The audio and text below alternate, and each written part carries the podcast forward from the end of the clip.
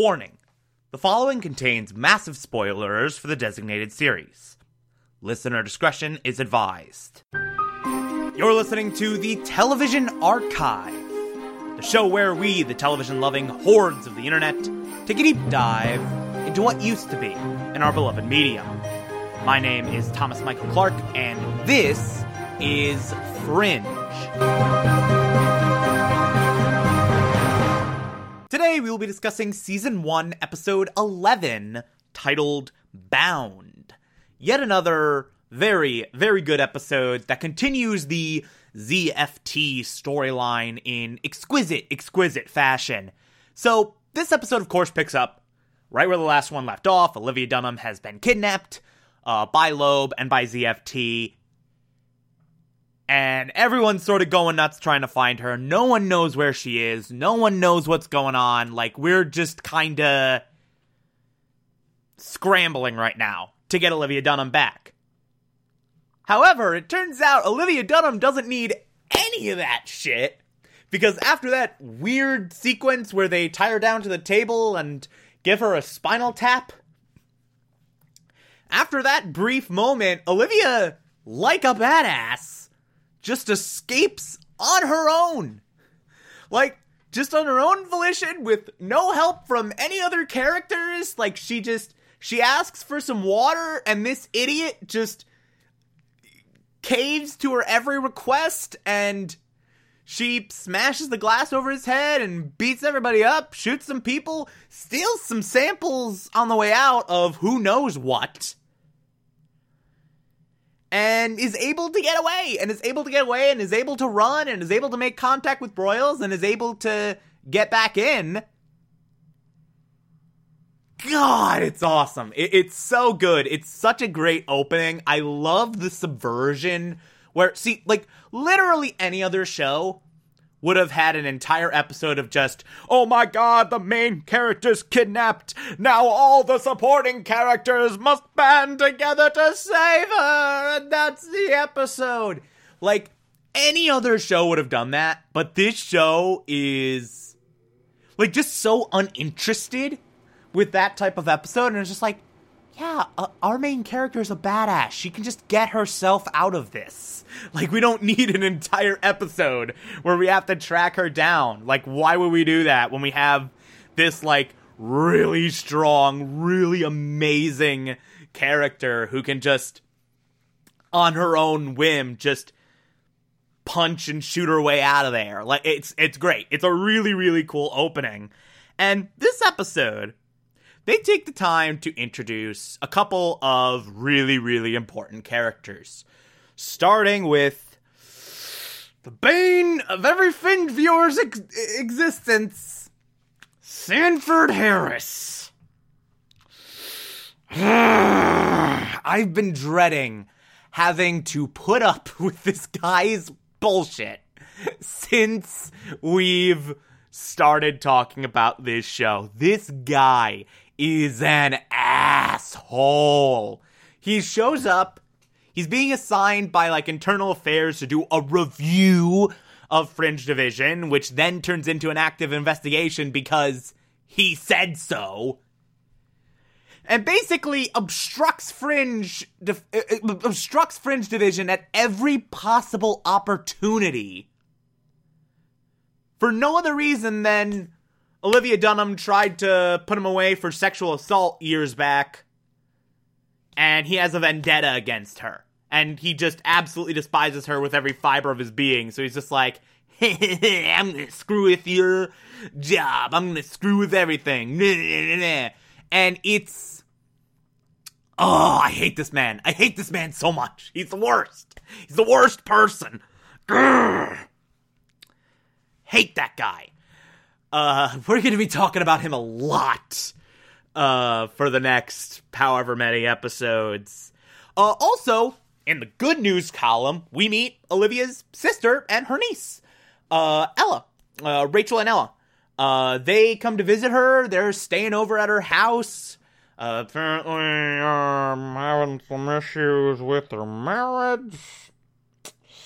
So there's that. Uh, but we get to see Olivia start to interact with family. We get to see Olivia sort of interact with members of her family, and it's delightful to see that side of her. It really, really is. I absolutely adore watching Olivia uh like interact with her niece and interact with her sister and just be happy. Like I I I really really enjoy seeing that side of her that we very rarely have gotten to see up until this point. Cuz usually she's been like very focus driven, like solve case, solve case, solve case, solve case, solve case, solve case, solve case. Like usually that's been the side of her we've seen and that's been awesome to see, but like it's nice to see her just be like, I'm just gonna be happy with family for a little bit. Cause I can. Like, it's just, uh, she deserved a break. She deserved a break. But immediately after Olivia escapes, oh, by the way, I should mention Sanford Harris has the just douchebag introduction of when Olivia comes in contact with some agents to bring her back in instead of saying, "Hey, you're one of our own and you've been captured. Okay, we're going to bring you in. We're going to bring you in. We're going to bring you in," and being in any way civil, they're like, "Hey, put your hands up. Uh, you're, you're under arrest. Blah blah blah blah blah," and like trank her when she's like, "Hey, what the hell's going on?" And Sanford Harris like cuffs her to her hospital bed and just does this whole monologue of like man i can i can do whatever i want. I can question your sanity and this and uh the wisdom of the people you surround yourself with. A traitor a criminal and a lunatic. Uh it's he's the worst. He's the absolute worst. I almost skipped past that entirely. Uh but almost immediately after she escapes we had this thing with uh the slug. So there's a professor who drinks some water, collapses to the ground, having been suffocated, and then as soon as he dies, a slug slithers out of his mouth. A giant spiky slug that just starts running around it's really gross and really disgusting and oh yeah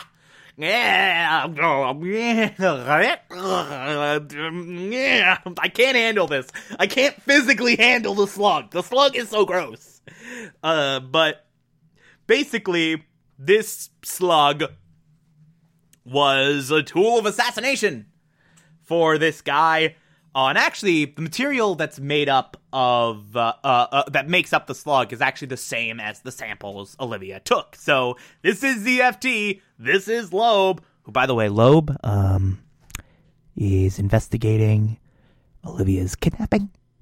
So, uh, literally, the person who did the kidnapping is in charge of investigating himself. That's a thing that's happening. Yeah. But anyway, uh, Slug made up the same as the samples. Walter's able to figure out that it's basically a supersized cold virus. Which is really interesting. Like, this was someone who was like a virologist, blah, blah, blah, blah, like, did a lot of medical stuff. He was going to be, uh, working at the CDC, heading up this, uh, heading up this committee that was essentially heading up this task force that was essentially going to be preparing for epidemics. Oh boy, could we have used that guy uh, in the coronavirus era. we were not prepared in any way because our leadership is dumb. Yay! we're all on fire. Uh, I laugh to keep from crying. we find that out from the dude's mistress. So, like, there's just this cruel irony going on there because they're literally targeting vi- virologists with the common cold, with like a giant mega sized spiky slug version of the common cold. And we find out that there was actually another candidate there was another person up for the position. And if this is ZFT and uh, likely want to cause an epidemic, then they're probably going to do their homework and probably going to take out this other guy too. Uh, so we bring him into protective custody. Harris, like an asshole, goes, we should probably put this guy in protective custody, but it's you doing it, so I hate it. No protective custody. and then Olivia's like, hey, asshole, don't be an asshole. I'm paraphrasing by a lot, but that's essentially the monologue. And the dude's like, okay. this is my voice for Harris, by the way. This is how I will always talk. this is how I will always do. Sanford Harris. This is how I hear him. that voice is gonna get old really, really quickly. And I love the protective custody sequence where we bring this guy in, we question him about why maybe he could be targeted. He doesn't know, he doesn't know, he doesn't know, he doesn't know exactly beyond the typical other guy who was up for this position got taken out. And then when Olivia and Charlie are gone, Mitchell Loeb comes in and delivers some water to this guy. And he drinks the water, and immediately he also gets slugged. Charlie kills this one, by the way. Charlie immediately murders the slug. The slug is dead, and Charlie Francis killed it. Charlie Francis, killer of slugs. that is absolutely the description of this episode. There's no way it won't be. Charlie Francis, killer of slugs. so, that guy is taken out. So, we now have to figure out where the hell this slug came from, where it came from, where it came from. What is this? Like, we know it's ZFT, but we need to figure out where it came from. We need to figure out who specifically. And then Olivia, just on chance, notices the shoes that Loeb is wearing literally the exact same as the person who was doing the spinal tap on her. Literally has like the same white spot in the same place. Eh, it's the exact same shoes. Like, so we now know it's definitely Loeb. We now know for a fact Loeb is the traitor. Loeb is ZFT. Everything that got done to Loeb a while back was ZFT. Everything that like was a lie was basically one giant ruse. Everything ZFT has gone through him, essentially. And this is where the episode kicks into high gear. This is where the episode gets really, really, really spectacular. Olivia pulls Charlie Francis aside and is like, hey, I can't go after Loeb alone. I need help on this. So here's what you need to do. And Olivia, like, goes over to the Loeb residence, talks to his wife, has this, like, really intense sequence with his wife that's, like, really brilliantly written. I, for the life of me, can't remember the actress who plays Loeb's wife, but she kills it in this episode. Whoever this woman is, again, can't remember her name. She's amazing in this. But we have this intense conversation between the two of them. Uh, meanwhile, Charlie Francis goes to Peter and is like, Hey, so, um, I need wiretap, but, uh, if I operate inside the law, there's too much red tape, so, uh, perhaps you can do it for me? And Peter's like, yeah, yeah, yeah, okay, okay, wiretap, wiretap, wiretap.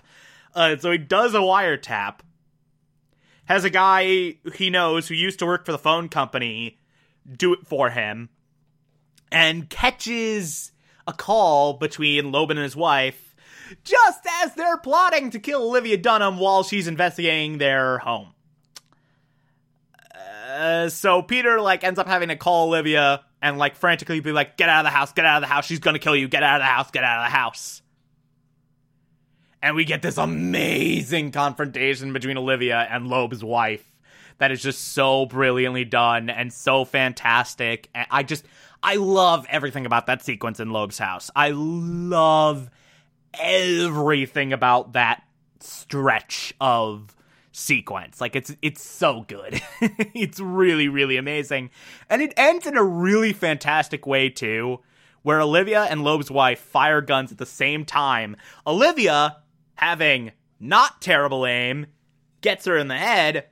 Loeb's wife having terrible aim hits like the table behind her. And it actually, I say terrible aim, it's not that far off. Like, it's close enough for it to be a, ooh, I got lucky there. if she had just been a little bit of a better shot, then, uh, I'd be dead right now. I don't know why Olivia's a pirate now, but she is.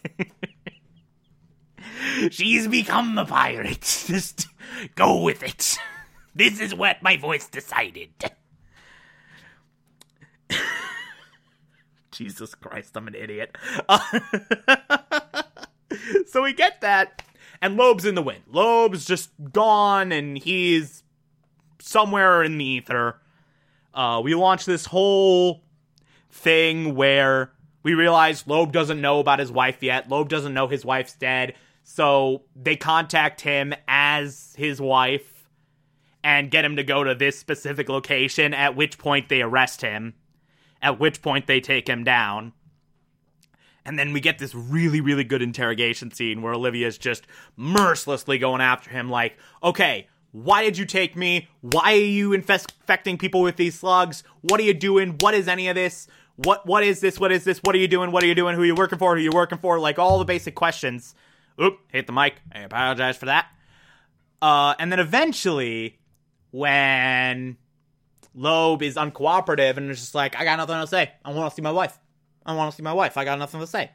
Olivia's like, Hey Charlie, could you uh could you have off for a second? And Olivia's like, Okay, you want to see your wife? Okay. Here's the picture of her dead body with her with, with the bullet wound in her head. You know who pulled the trigger? Me.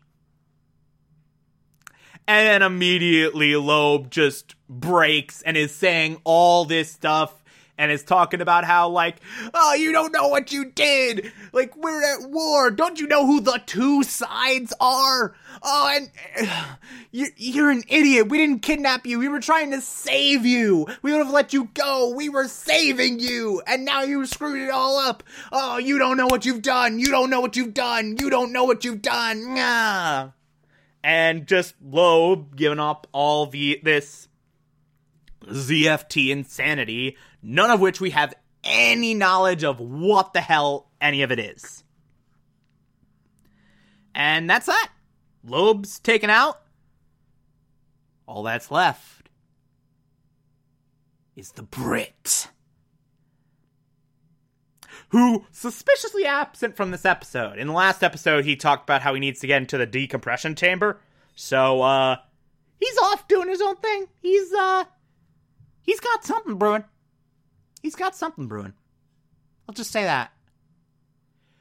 ZFT might have been largely occupied by Loeb so far in that narrative real estate, but let's just say it does not end with Loeb by any stretch of the imagination. We still got David Robert Jones to deal with, and we still got other factions of ZFT to take care of. So we are by no means done with this storyline by any stretch of the imagination.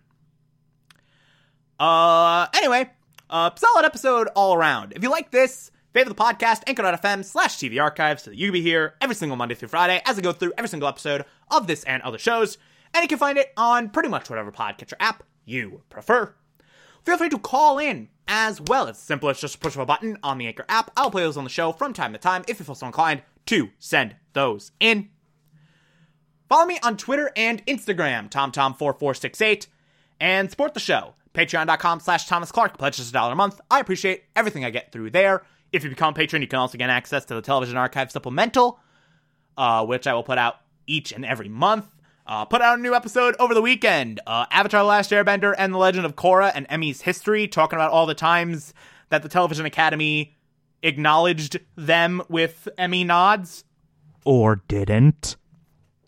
Uh, and that was a fun time, and I highly recommend become a becoming a patron and checking that out. I can speak. Or if that doesn't work for you, you can also support the show directly via Anchor. I appreciate that as well. Tomorrow we will be discussing season one, episode 12. Talk to you then.